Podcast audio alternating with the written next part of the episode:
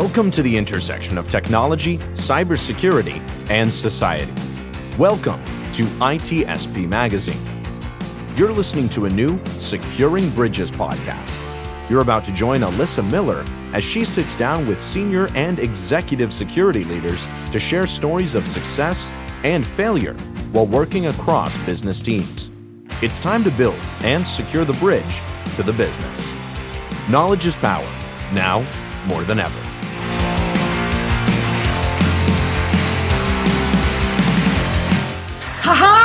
Hi, there we go. Hey everybody, it's Securing Bridges. We are back once again. Another crazy episode. It is the Big 3 We are 30 episodes into this crazy, crazy project. I don't know where this came from, but it's wonderful. Uh, I'm sitting here listening to my music. I'm jamming out, and I'm realizing I got all these guitars back here. One of these days, I'm just gonna have to like grab a guitar and play my own intro. But maybe, maybe that's down the road. We'll see. But hey, you're here. I'm here. Our guest is here. We are diving into another amazing show talking about how we build that bridge and secure it. The bridge between security, the rest of the organization, the rest of society. How do we bring the security message to those people who don't do security for a living? So we have had amazing guests, 30 episodes now First 29, every guest has been incredible. I can't say enough. And number 30 is no different. I am so excited for this episode. So let's dive in. Our guest today, here she is. It's Gina Yacone. Gina, how are you? I'm really good. And I, I think for the 100th episode, I definitely want to see you playing the intro using your guitar. I think that that is 100% attainable. And I'm looking forward to that immensely. I think that's doable.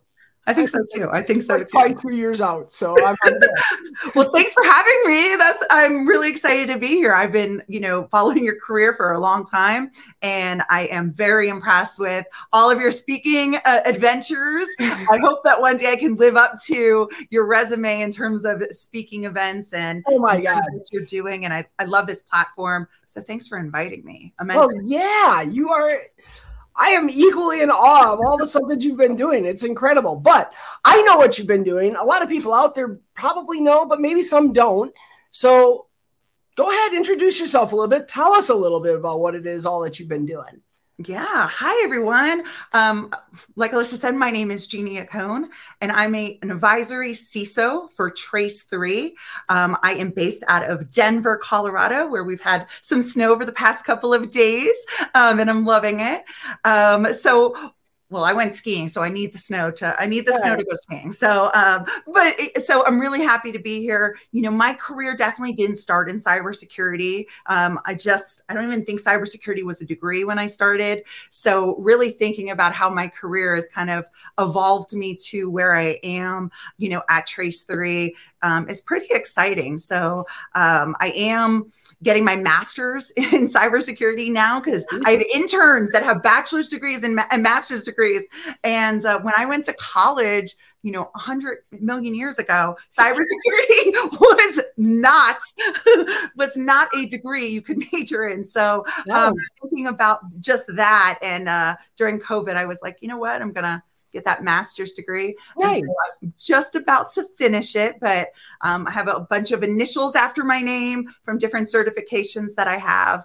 Um, but in terms of cybersecurity, kind of started um, with a startup helping them kind of evolve their um, MDR platform or XDR mm-hmm. platform, whatever you want to call that. We had a SOC um, in Salt Lake City, and that was eventually purchased by Sophos for their threat intelligence platform. So that was really kind of a cool kind of introduction to cybersecurity is, is through that kind of security operations center and really thinking about, you know, threat hunting and what alerts look like in that incident response and that incident response preparedness for organizations.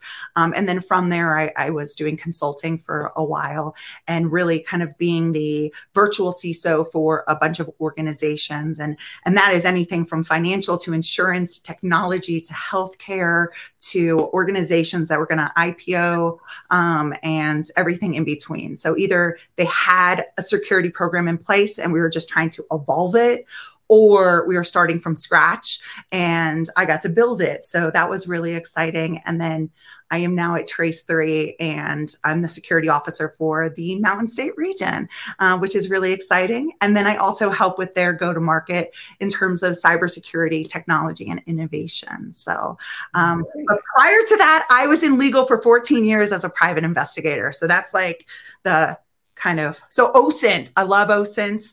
Um, I think it's really fun and, and, and an absolute component to a lot of cybersecurity. So there's a lot to unpack there. So sorry, so, that was a lot. No, this is incredible. And I, I, I obviously had too much coffee today. I think. No, this is what I wanted people to see. Like yet another person on the show has accomplished incredible, incredible things.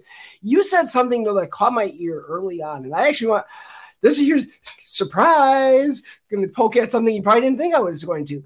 You said your career evolved you, which is interesting to me and maybe you didn't mean anything by it because most people would say, well, I evolved my career.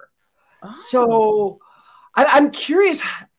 and the reason it caught my ear is because I always look back at my career and I'm like, man, this was just like a lot of serendipitous events that happened that kind of built this. Like I, this, my career never would have been this plan, right? And I kind of wonder if it's kind of the same for you. It sounds like maybe it is. You know, it's so interesting. I feel like I, I need a therapy. I need to sit on the couch. This is like a therapy session. I didn't know I said that. Um, you know, it's it's really interesting. Um, you know, for the audience out there, I have made a lot of sacrifices to get here. So I'm I'm not married. I don't have kids. Um, you'll probably figure that out on the internet, but just you know, I'll just put it out there. Um, but I did that because you know my career has always kind of come first, and I've kind of put my life on on the back burner because of it. Because I was trying to kind of get to this place, um, this like executive leadership space. And I just kept on making sacrifice after sacrifice to get here. And, you know, looking back, would I change it? I'm not sure. I, I, I definitely, do I have regrets? Uh, probably yes. Um, but um, I think my career evolved me, and I've evolved my. I've hopefully involved the cybersecurity um, pathways for other women uh, to kind of get to be in either leadership positions and or you know having a seat at the table in different capacities. So, and that's really cool, right? I mean, that is so. It's something I think a lot of people miss. It, it there's nothing wrong with being focused on a career and, and making that where you want to go, right? And I know you're probably saying you're, you're saying you're talking about all these sacrifices, and you're like, this jerk just sat here and said that she got there by accident. What the hell, right? I, am sorry, but it's true though. the fact is, however we got here, it's that lowering the ladder. I've heard it called, right? Like, how do you you get to a point where, yeah, you're in an executive role, you're you're in a leadership space. How you know not forgetting where you came from and then how can you help open doors for others? So i'm I, i'd love to explore that a little bit like how how does that resonate for you? Or what are the things that you're kind of looking to to impact from where you're at now with the platform you have? Yeah absolutely. Um so this morning and on Friday morning, I am meeting with, um, I've had coffee or I'm about to have coffee with two up and coming cybersecurity professionals that are just looking they're they're both been in cybersecurity but trying to kind of get to that next level and different ways that they can kind of approach that. So a little bit of mentoring, helping with resumes, um, really also trying to go to different um, cybersecurity networking groups like ISSA or ISACA or Women in Cyber and or insert whatever you know acronym here, cybersecurity. Um, but going out there and um, being a part of the community, I think is really important. It's like giving back to your community from volunteering. You also, as a professional, I feel um, that uh, at least as a woman in in cybersecurity that I have to give back in different ways. Just like you are doing this amazing podcast and you are giving back in that capacity and others right? I also feel like I have to do that as well because you know it you know I, i've had a like i said i sacrificed i've gotten uh cold shoulders. I've I've been you know rejected and kind of gone through the gamut on being a, a minority in, in cybersecurity um, as a woman. And so thinking about that and and thinking how I've kind of persevered through that, um, I think it it does help other people to kind of hear my story and also hear about my, the roadmap that I took to kind of put myself out there so I can you know talk to people like you you know at this stage in my career. So I mean, and it is something that I, I don't want people to lose sight of, right? I think a lot of times people think of those folks who are out there really prominent in the community are speaking a lot you know some of whom have been on this show including you. Um, you know I, I, think they look at it and they think that well it's it's you know well they're looking for attention or you know that somehow it's self-serving. And the reality that i've been trying to get people to understand is like look maybe in a small way at least for me because what i found is i'm very awkward at events.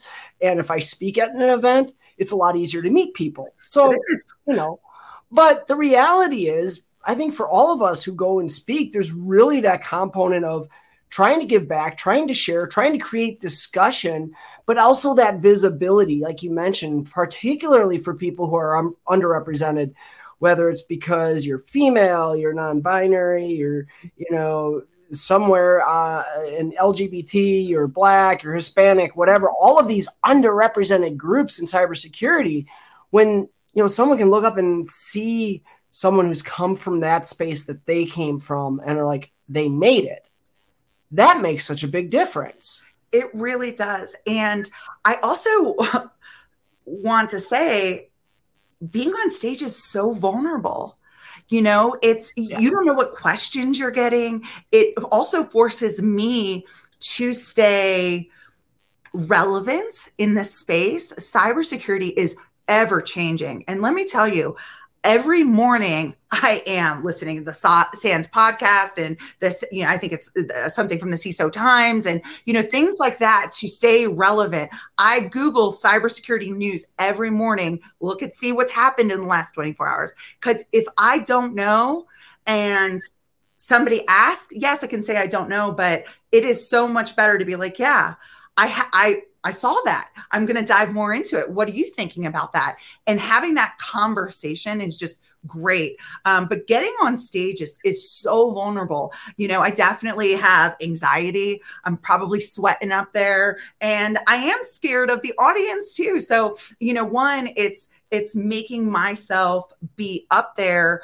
to kind of see myself as a, a, an subject matter expert or learning a topic because I also want to have people come up to me and ask questions or give me different insights so that I can learn yes. and evolve, right? So so I I had like this huge epiphany just while you were talking. It was amazing.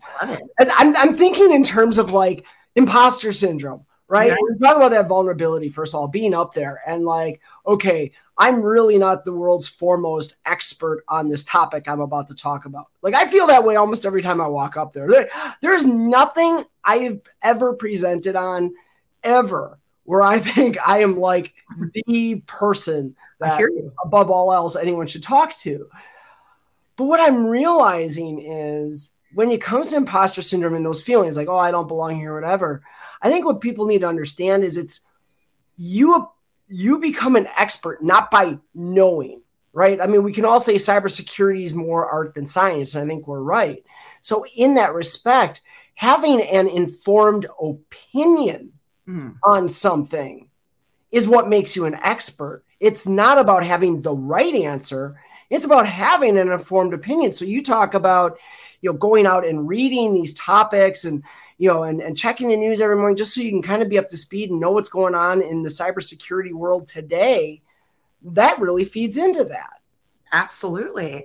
A hundred percent. And I I think it's it's really important to say what you know and what you don't know. You know, a lot of my talks are based on my experience. You know, those informed informed decisions I've made. You know, over time. But there is so many different ways to approach a topic or an idea, and I really like talks where you get crowd participation and yeah. get kind of that feedback. I do a tabletop exercise. Um, you know presentation or workshop at different events and it is all crowd participation. And i learned something about incident response preparedness every single time or how organizations are doing things. So it allows me to think way more outside the box and even evolve what i've learned and it makes me excited and and i just love having that aspect on people participating me being there or people coming up after and asking more questions or having me research more i think it's just so much fun so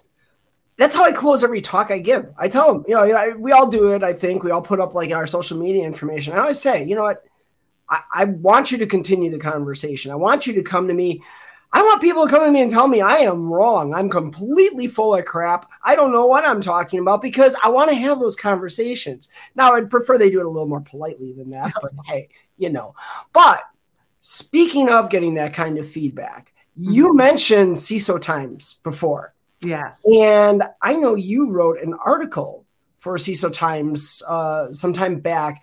And we actually got a question through Mastodon before the show even started from from Dwayne who wanted to ask you a little bit more about something you said in that article. So I'm going to read this question. Unfortunately, for the folks watching and, and, listening, it's too long for me to put it in the bubble. And if you're on the podcast, that bubble wouldn't help anyway. So I'm just going to read this to you right off of, uh, you know, right off the question Dwayne sent me on Mastodon. He says, It's a question for Gina. I read with interest your article uh, about cybersecurity due diligence and dark web search services. Uh, well, sorry, these are out of order. Cybersecurity due diligence during mergers and acquisitions. How much do you rely on self attestation of security questions, and how much do you investigate yourself? I'm thinking in I'm thinking of things like running email addresses through dark web searches, running asset inventory scans, or running an external vulnerability pen test. Naturally, any of these would be subject to agreement by both parties.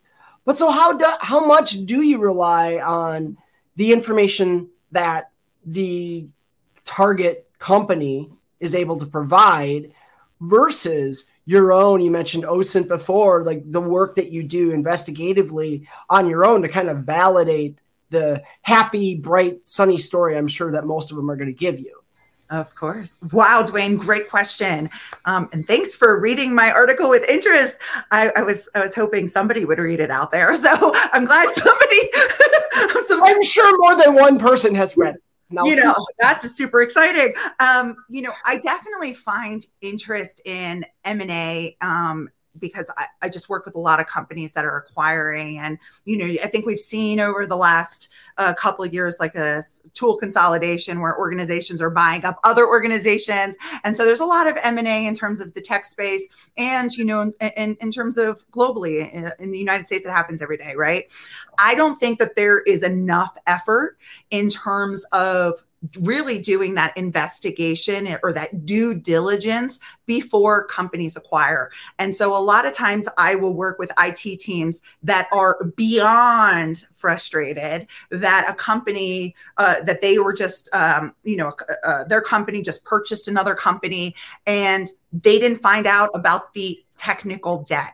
right that that company had prior to acquiring it. So in terms of the amount of money that's needed to get that organization's current with the same or similar cybersecurity standards or IT or whatever that is. So, one, I think that there's just a huge miss from a financial um, aspect on this, like M and A um, uh, component. When you're thinking M and A a lot of times companies do look at the bank records and debts and you're looking at you know judgments and things like that to make an informed decision on whether you should buy a company or not but most of the time technology is not you know uh, considered at all which is a shame i think it's we're starting to see that evolve a little bit more um, but to get to dwayne's question now i guess and i'm sorry for that but um, yes uh, self you know self um, assessments I think it really just depends on your on your the culture of the organization and how you're going to rely on that. You know, if it's a self act, you know, self um, assessment that also has evidence that's provided or artifacts or a SOC 2 type 2 compliance or, you know, a HITRUST certification or something that can kind of maybe back up, you know, the information. It's definitely one of those trust but verify. Um, some organizations, that's all you can get is a one of those kind of self attestations. Um, I do think it's really important to do due diligence. And if that's through um, dark web searches, um, looking to see, rep- so we call that like reputational branding. So if you're looking in the web for that rep- reputation of an organization, I think that that is wonderful. You should know kind of what you're getting into. And if they've had a breach, that changes so much for an organization. It puts the acquiring organization into a position of power. Maybe they can change the terms, and there's things that you can do. So, absolutely trying to look at that reputation through the dark web and seeing maybe what you can find uh, to make sure that there wasn't a breach that maybe wasn't either you know acknowledged or out in the press um, and or that maybe this they didn't know about or maybe they have some open s3 buckets right? So there's things where you know kind of understanding what you're what you're getting into is such a good thing. So yeah that the self self assessments they do provide some value. It kind of gives you some of that um, answers to questions that instead of just doing an interview, you might just get. So there is some value there. I love having the artifacts behind that, just kind of, you know, trust but verify. Of course, doing interviews would be great. Um, and then I would always do a reputational search. I think that that is a, a great thing to do, Dwayne. So thanks for the question. Yeah, you, you touched on something really interesting there. And It's kind of the way I've looked at this, um, and I'm actually kind of curious to your thoughts. Um, you know, I mean, M&A activities, oftentimes security is either not even taken into account or it's kind of the the bolt on towards the end that they kind of well let's just make sure you know like well which is such a weird attitude first of all because okay you're going to ask me to look at this company and you're kind of like well just confirm that they're good. Um, and what happens when i tell you they're not? Because you're this far along you know you're not going to stop the process but the thing that I've been that you kind of touched on that I've been trying to really it, it, seems to carry a lot of weight when you're talking like your company, the acquiring company's CFO, for instance, mm-hmm. definitely the CEO, and maybe even the business units is that cybersecurity conversation can actually have impact on the valuation of that company. 100%. You get in there, you find vulnerabilities, you find issues that you know a lot of tech debt or you know something that's endemic well that's all money you're going to have to spend post close to get all of those systems up to speed. So using that to your advantage not just like you said it can definitely impact other terms but even just that raw valuation of the organization a lot of times especially if you're dealing with a private company where all of that's up in the air anyway that seems to me like that's a really good way to motivate 100% and you know I, I, it's also a culture thing too. Like if you're thinking about the culture of your people right?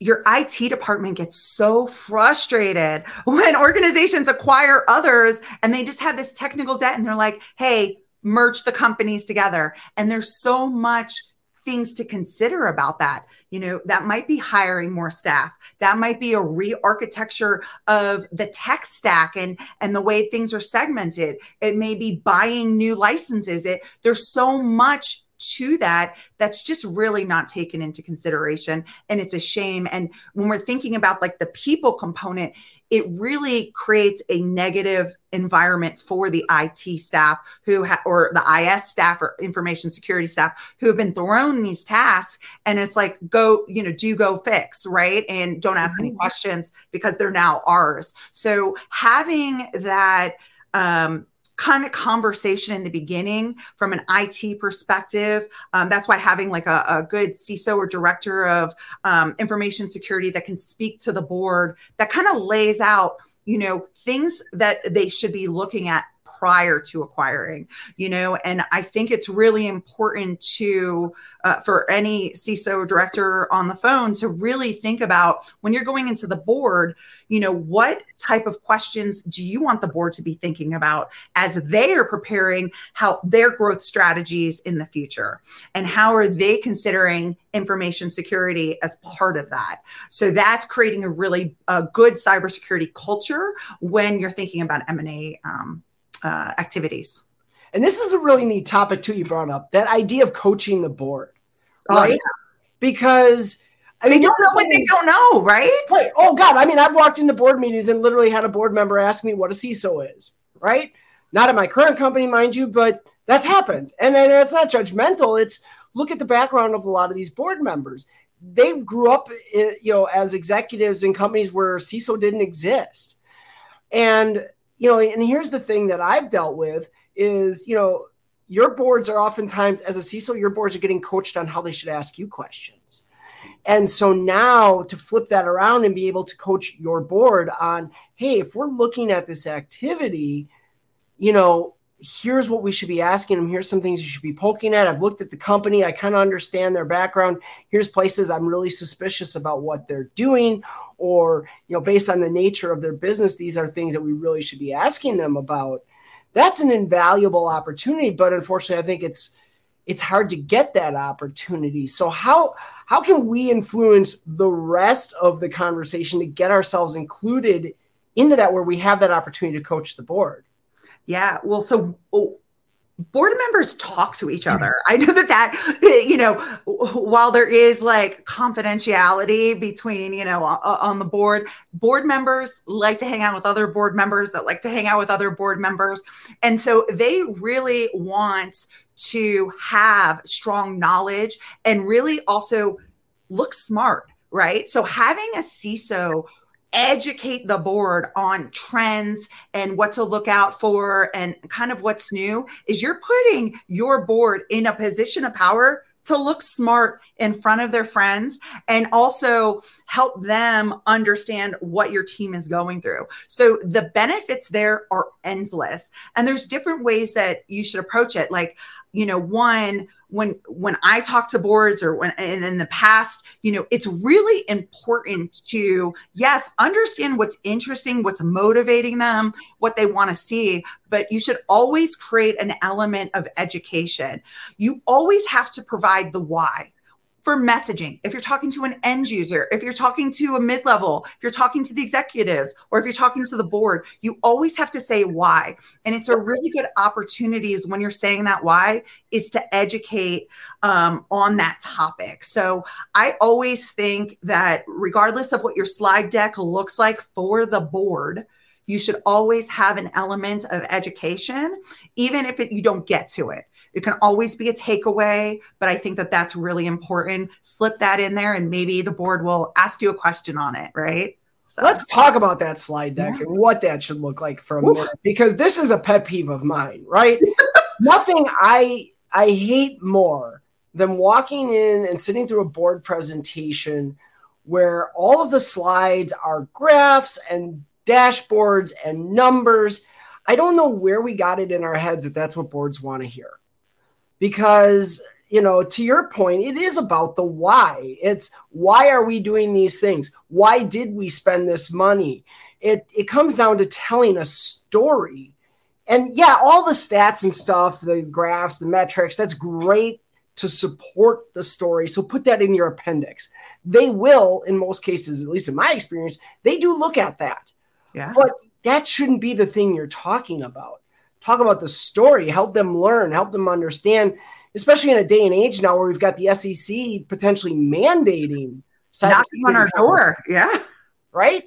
Like, so how, how do you, how do you construct if you're going to go in front of a board? What is, you know, I mean, what is your approach? Yeah. So I worked for a great company called Agio um, in the past, and they kind of had this thing called the three W's. It's kind of what happened, what's next, what's been done, or what's been done, what's happening, what's next.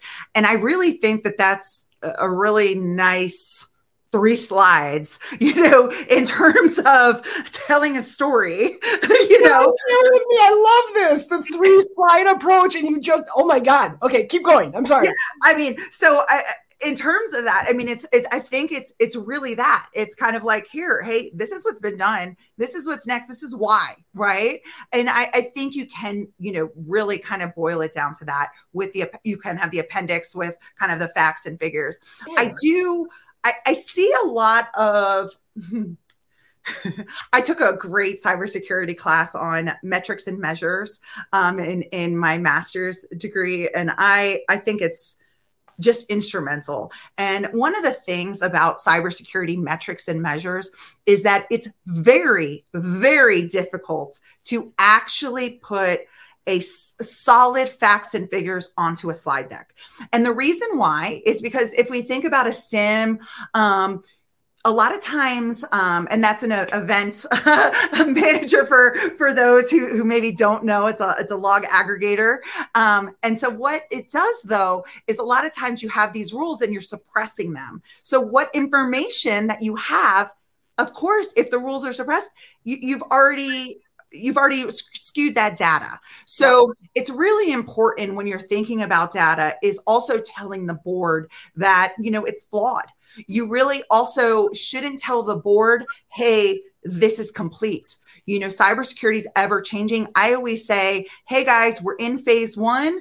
You know, we're moving into phase two. We're in phase three. I never tell them when what a, what phase we're ending at, right? So oh, of have that evolving thing to be like, you know, or this is our 2022 goals. We don't know what's happening in 20, or maybe we should know what's happening in 2023, but you know, we don't know what's happening in 2024, but we will evolve that. So it shouldn't be finite. It uh, like that is probably the worst thing that you can do to your board is to say, hey, look at look at our SIEM, man. We're blocking all of these countries.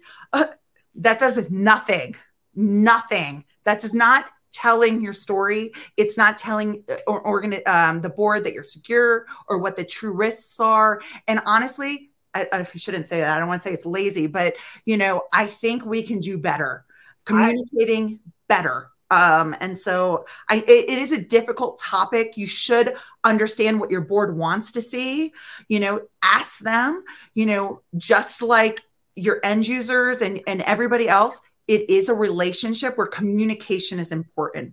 So you have i always end like hey what didn't work what did you like? What would you like to see? You know is there is there anything i'm missing right? Um, and that's something you want that creates buy-in and extra communication when you're talking to boards which is really really important. But yeah measuring cybersecurity is a very difficult task. There is some you know prescription behind it but even then there are flaws because of suppressions and other things and are, are we even looking for the right things too right? So. Well, I mean, it's about controlling the messages. I mean, yeah. and this is something I wish, you know, it, a lot of people walk into cybersecurity executive roles not prepared for the fact that this is kind of like politics. Okay. This is, you have to control the message because, you know, I, we've probably, I'm sure I'm not the only one who's been there to have a board member ask, uh, so when are we, you know, when can we what, say we're secure enough or when, you know, when do we stop investing in cybersecurity? And like you know, I got that question. The answer was, well, as soon as technology stops evolving. So yeah. you tell me when that's going to happen. It's not, right? And then, you know, if you go in front of the board and you throw just a bunch of numbers at them, right? And you say, well, hey, you know, we, we caught this many alerts in our SIEM, we did this, we did this, without any context of what that actually means or why they should care, then you get the stupid questions. And I'm sorry, I shouldn't say stupid, it, the uninformed mm-hmm. questions, things like, well, can you can you tell me how many attacks we blocked last week? Uh, maybe. But even if I could, what does that tell you? I can go in there and say, yeah, here's our WAF. Look at it. It blocked 10 million requests that were potentially nefarious. $1 million. I'm secure. What about the 10 millionth and first that got through and exploited SQL injection somewhere and dumped a bunch of records? I mean, so it's again, you know, like you the same things that we preach against as cybersecurity professionals, we actually encourage those conversations to keep happening rather than taking control of the message.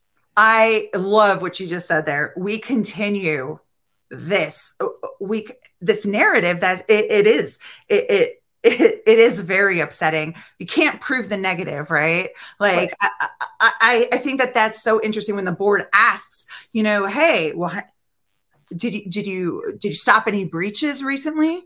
Uh, I mean, what? Millions of them. Yeah. Like, do you know how many people are knocking at our door every day just on the firewall? Like, come on. You know, so it, it, it really is. It is, I think that that's that educational element that's really needed so that the, you understand the board, the board understands you. It's a conversation and it's not a, it's not a chore it should be right. something where I, I, think you should be excited to talk to the board about your people and your processes and what you've done and ask them, you know, what they think is missing or what they're hearing that other organizations are doing. Um, you know, get them involved in the conversation, just like you should get your end users involved in the conversation when you're thinking about, you know, preventative measures. So, you know, it, it's a relationship. And I think there's there's ways to be effective on that. So yeah, exactly. I mean, I, I, literally have a board meeting tomorrow, and I'm actually I'm really looking forward to it. It's my first one with this new employer that I'm at, and you know, I I, I love board meetings. Me too. I, you know, I know so many. You know, even sorry, I hope none of them are listening because they'll probably give me crap tomorrow. But even some of my peers, you know, we're we're in a, a call and they're, they're they're like, ah, yeah, you got to do that board thing. We're so glad we don't do that. I'm like you kidding me? I love that. I love going to the board and talking about this stuff because educating them is like the, the, the greatest part of this. And especially right now, where we're rolling into an economy that, you know, has been challenging the last, you know, what, six months. Um, and it continues, you know, we, have gone from hyperinflation and now we're worried about a recession. Um, you know, we're, we're seeing massive layoffs and they're not just some psychopath that bought a social media company and decided to fire everybody but they're legitimate companies that are laying people off. And you know it's I, I, that's a unique challenge that i think we can start to address through the board. But i'm, I'm kind of curious too you know i'm sure you're seeing the same things right? The, the economy mm-hmm. is really creating some challenges. How do we how do we go about this now yeah. So um, I also recently wrote a blog article about that. And I'm actually going to speak about um, recession um, proofing or, you know, your, your cybersecurity budget. Um, I find it very interesting. And I'll, I want to take a step back. And, you know, during COVID, we went uh, uh, there was a lot of companies yes of course that went under um, mainly those in the service industry but tech was a cash cow. I mean, uh, tech was king. So for a lot of these tech companies that can't recession proof right now, you know, I, I, find it. I don't want to say pretty curious. I, I think it's it's more on their what their pot- potential dollars they thought they were supposed to bring in, thinking that cash cow could keep on going, and they're not getting it. And so, as such, um, they're they're kind of thinking about their stakeholders and and not really about the people that are they're currently employed. And I do think that there are some some really um, strong advantages to change and there's probably organizations that did have to cut some of the fat um, but i also find it also curious that we can't keep on kind of recession proofing, especially when we went through um, the aspect of you know this this major uh, all these people kind of quitting their jobs because they were unhappy right? And and wanting to work remote and wanting to do this and kind of really kind of champion. And and now you know we, we can't kind of think about this you know new technology and and people are kind of running scared. So i find it very interesting um, but I do find that there is a way to kind of recession proof your budget. And the way that I think it is is is being able to communicate that ROI. So just like we are communicating to the board and having the board kind of understand your why, you have to be your biggest cheerleader and advocate in understanding why. And every day you should be asking yourself, like you are a third grader, why, why, why, why, why? You know, why do I have this technology in place? You know, are we maximizing it? Those are things should be part of your everyday workflow so that when you're asked why, that you're not kind of thrown off on that. But there's also ways um, to look at um, kind of your technologies. So, so one, you know, cloud. It is a great time to kind of look at your cloud spend and kind of your cloud resources and kind of auditing, you know, that to kind of see that's kind of like the wild, wild west. But there's money that's being left on the table that could support a headcount right so there mm-hmm. is things that people should be looking at from a IT executive standpoint to look at their different spend to see if they're leaving money at the table. A lot of times, too, when contracts are coming up for renewal, ask for a discount, a bigger discount. Hey, it doesn't hurt to, to ask, right? You got to ask. Um, but also, you should be using um, technology, recession proof or not, like, or during a recession or not as a technological advantage. You can use it for marketing, especially for cybersecurity. So when you're thinking about an application you're developing it, you know, or you're going for a certain certification, having customers understand that you're more secure than the competition allows for better market share on your platform. So it's really important to also show how security is an advantage um, to achieving your goals to being a market leader and doing that. So um, it's really important to be able to convey these messages because you want to keep your people happy, you want to keep your head count there, and you want to be able to justify that. So keep on asking yourself why, so that when that question is asked, that you know, write it down. You know, create that as a homework assignment. Audit your your what you're doing, um, and you know, there's a lot more other kind of tips and tricks, um, but those are just a couple that can really help. Um, I think communication is though key. Yeah. So I love this because this is something I learned in the consulting world. Yeah. Like if you look at a consulting organization when downtimes happen, right? Who don't they cut? They don't cut the consultants because that's their revenue. Yeah. If you cut the consultants, all you're doing is cutting your potential to make money. Now, if you've got a consulting arm where you've got a lot of people at a big bench and they're not getting utilized, yeah, then you're going to trim that because you're obviously not selling enough to keep your people busy and that's wasting money. But you're not going to see if I've got, you know, uh, you know, a team of 20 consultants who are all hitting utilization targets, the last thing I'm going to do is look there to make a cut because I'm killing myself. So when it comes to cybersecurity, then this is what I, I, I if there's one thing I really wish people could understand in cybersecurity leadership tie yourself to revenue. What are you doing that makes more money for the company? I mean, a great example, if you want one, is think about you bring in an IAM solution, right? Mm-hmm. And you're okay, great, we got this cool whiz bang identity access management thing. What if that enabled you to like sell like a, a, a federation, a, the identity federation capability to your customers who are logging into, say, a SaaS tool that you have. Now, suddenly, you're part of the revenue stream. They're not going to cut the support for that product because, holy crap, we need that. That that's driving revenue. You cut that, we lose money.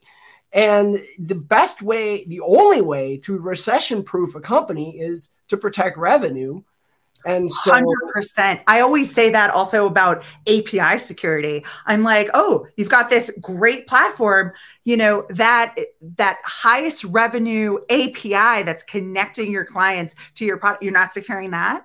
Like if that goes down, like wow. So I absolutely agree like uh, any technology that's also supporting um, the capabilities of the company, whatever that kind of uh, business use case is. If that's the cash cow and you're protecting it through security, absolutely, you should tie that in. I agree that revenue is key and also i think that's why business impact analysis are great to find out you know where where in the business is spending money um, when you're thinking about you know your budget you know are you actually securing the actual aspects of the company that are most profitable. And so are you using your your dollars for either the right divisions or verticals of your company, you know, or product lines or, or what that is? Or are you over here with something shiny that's not that you would you shouldn't be spending your time and resources on. I think that that's very important. I love what you said there. Yeah. No, and it's I mean you you followed it up perfect with yeah, you have to understand your business's priorities. What matters from a business perspective? You can't just look at the technology and say, "Oh, this is a critical asset." Well, if you didn't Why? talk to the business, you don't know that. Exactly. That's that why. Why is it a critical asset? You have to be able to follow that up. I I think that that is so important. So important. Awesome. Well, I God, we're there already. We're we're at time. It's time for us to wrap up. But Gina, this has been amazing. I love this conversation. Um, it is absolutely incredible. I hope people out there listening take something away from this. Uh, to all you folks out there, as you know, the recording will be available right away after the show. Uh, we'll have the podcast version available for you in a few days. That's on, you know, so if you missed any part of this, be sure to check those out. Uh, you know, uh, YouTube uh, is probably the easiest place to see the recording. Obviously, the podcast, your major podcast, Spotify, Apple, Google, et cetera, et cetera, et cetera. So, really happy to have had you all here. Gina, so happy that you were able to join us. Thanks for having me. Absolutely. And you know what? We're going to keep on doing this. The show is going great. I'm getting lots of great feedback. I'm super thrilled every week to see all the people that are tuning in. So we'll keep bringing it your way. I'll keep looking for those great guests. If you have suggestions for a guest, please, by all means, connect with me on Twitter, Mastodon, LinkedIn, wherever. Let me know who you think you want to see on this show. And if you know any organizations who might want to associate themselves with the messages we're bringing here on Securing Bridges, we'd love to hear that too. We're always looking to incorporate their support as well. So until next week, take care, everybody. Really appreciate you being here today. That's all we got today for this episode of Securing Bridges. Bye bye. Bye, everyone. Thank you. We hope you enjoyed this episode of Securing Bridges podcast with Alyssa Miller. If you learned something new and this podcast made you think, then share itspmagazine.com with your friends, family, and colleagues. If you represent a company and wish to associate your brand with our conversations, sponsor one or more of our podcast channels. We hope you will come back for more stories and follow us on our journey. You can always find us at the intersection of technology cybersecurity, and society.